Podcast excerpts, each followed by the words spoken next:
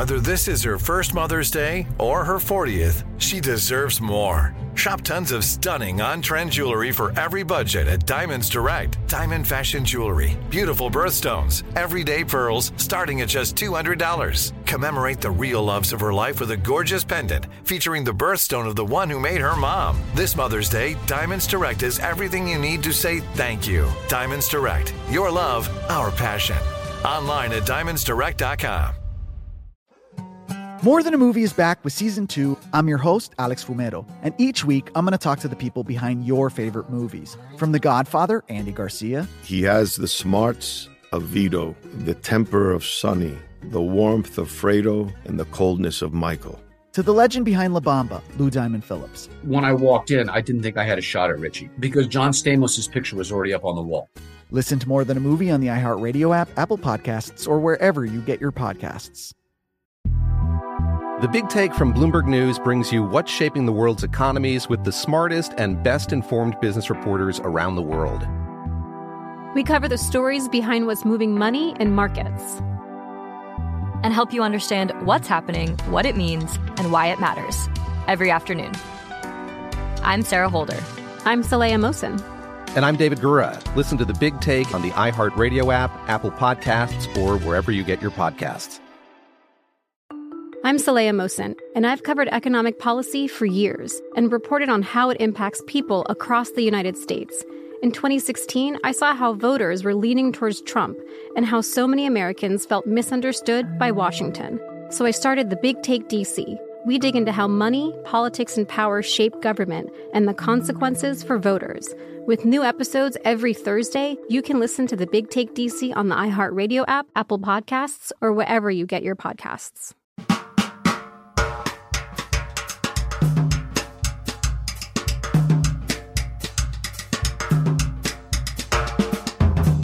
This is Our American Stories, and we tell stories about all kinds of things on this show. And one of our favorites has been our series of talks with Brett Favre about life outside of the goalposts. And that's what we do here on this show as often as possible. Tell the rest of the story, and in the main character's voice, without interference from us. This is the fifth part of a five part series on Brett Favre, and with Brett. And this one focuses on living and playing in the small blue collar city of Green Bay, Wisconsin, and the trials he faced. Trials that forced him through the doors of a drug rehab center three times, and the thing that happened twice, which nobody knew.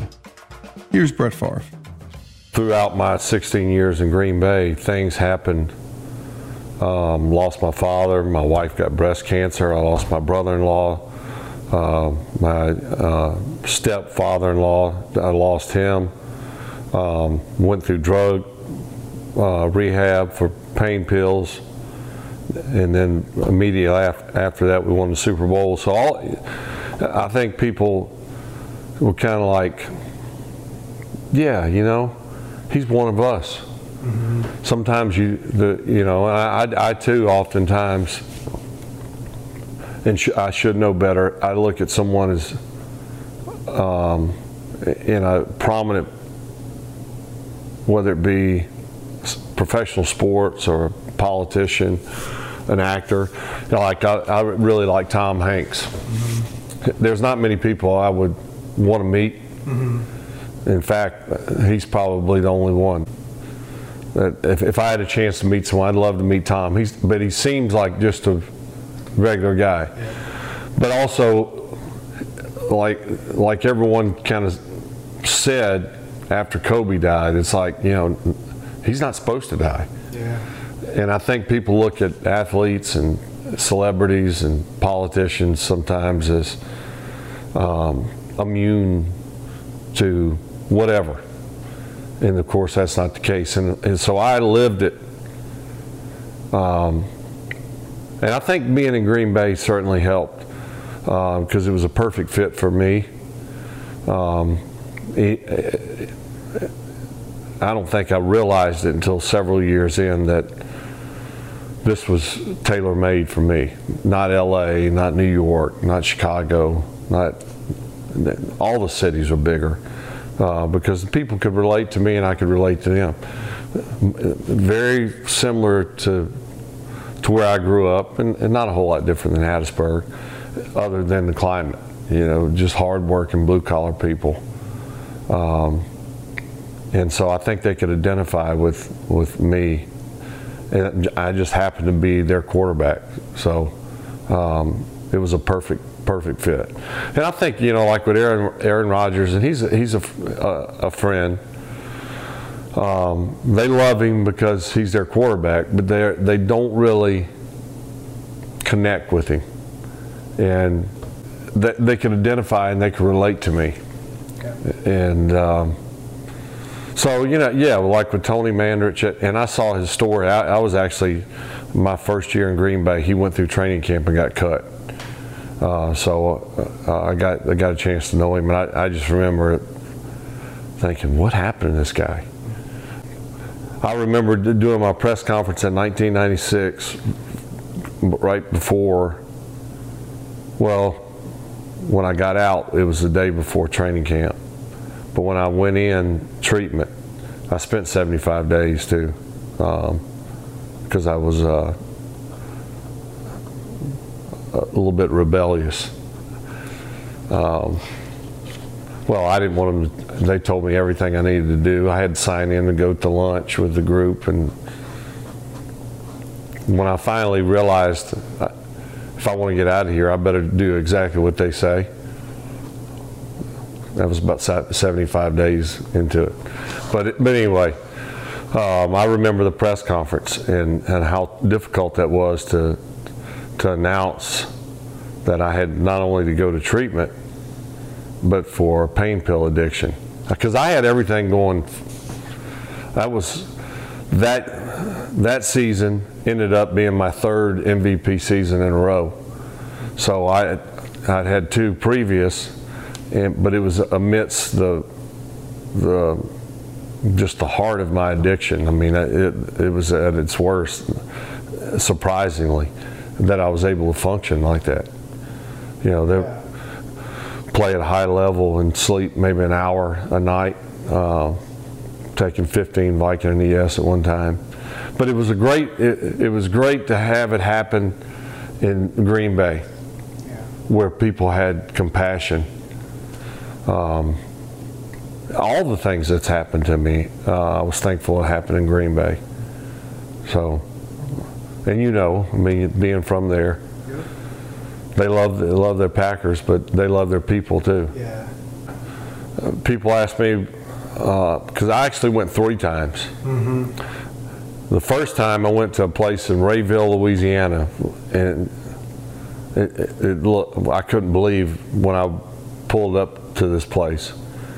I said, "This is a rehab." I thought it was like some some Sanford and Son type place. it was like a little shack, but it was it was good. I stayed there 28 days. I would stop one thing and continue another. So I wanted to drink, but I, I the pain pills was a 75 day in Topeka, Kansas at Menninger Clinic. The Rayville, Louisiana was prior to all that, and that was for pain pills. But I wasn't ready to stop, and I, the league didn't make me go. I went voluntarily, even though I, my arm was twisted. I'd had two seizures in Green Bay. Oh my! One in the hospital right after ankle surgery after the after the previous season, so 95 season and then during the, excuse me, after the 94 season, then the 95 season was the season before we won the Super Bowl. During that season, I had a seizure the night before game, which people obviously didn't know. And uh, that really kind of started the ball rolling like, why are you having seizures? Well, I wasn't sleeping.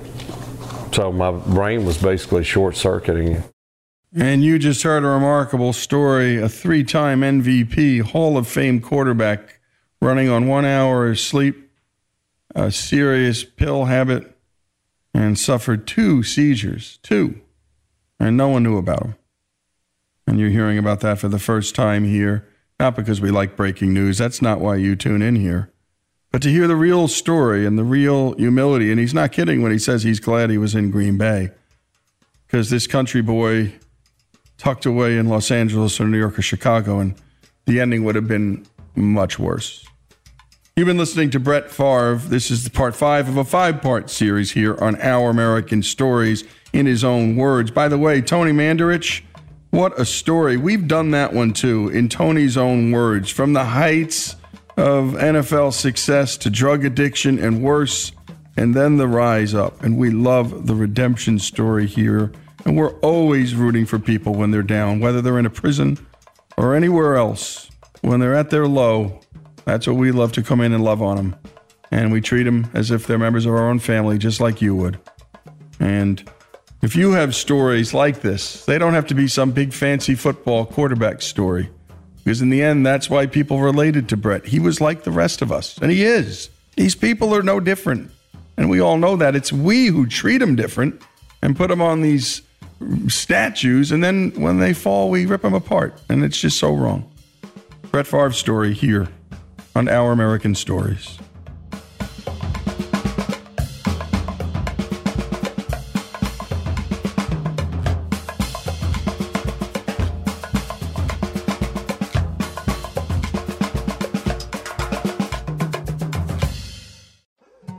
More Than a Movie is back with season two. I'm your host, Alex Fumero, and each week I'm going to talk to the people behind your favorite movies. From The Godfather, Andy Garcia. He has the smarts of Vito, the temper of Sonny, the warmth of Fredo, and the coldness of Michael. To the legend behind La Bamba, Lou Diamond Phillips. When I walked in, I didn't think I had a shot at Richie because John Stamos' picture was already up on the wall. Listen to More Than a Movie on the iHeartRadio app, Apple Podcasts, or wherever you get your podcasts. I'm Saleha Mohsin, and I've covered economic policy for years and reported on how it impacts people across the United States. In 2016, I saw how voters were leaning towards Trump and how so many Americans felt misunderstood by Washington. So I started the Big Take DC. We dig into how money, politics, and power shape government and the consequences for voters. With new episodes every Thursday, you can listen to the Big Take DC on the iHeartRadio app, Apple Podcasts, or wherever you get your podcasts. The Big Take from Bloomberg News brings you what's shaping the world's economies with the smartest and best informed business reporters around the world. We cover the stories behind what's moving money and markets. And help you understand what's happening, what it means, and why it matters every afternoon. I'm Sarah Holder. I'm Saleha Mohsin. And I'm David Gura. Listen to The Big Take on the iHeartRadio app, Apple Podcasts, or wherever you get your podcasts. Hey, I'm Jay Shetty, and I'm the host of the On Purpose podcast. This week, I talked to Orlando Bloom in a rare interview where we went deep into how to get comfortable with fear and how to change the guilt and shame thought pattern. People say, What are you afraid of? Right? I'm afraid of fear because it's like I want to confront anything in my life that feels challenging on those levels. Listen to On Purpose with Jay Shetty on the iHeartRadio app, Apple Podcast, or wherever you get your podcasts.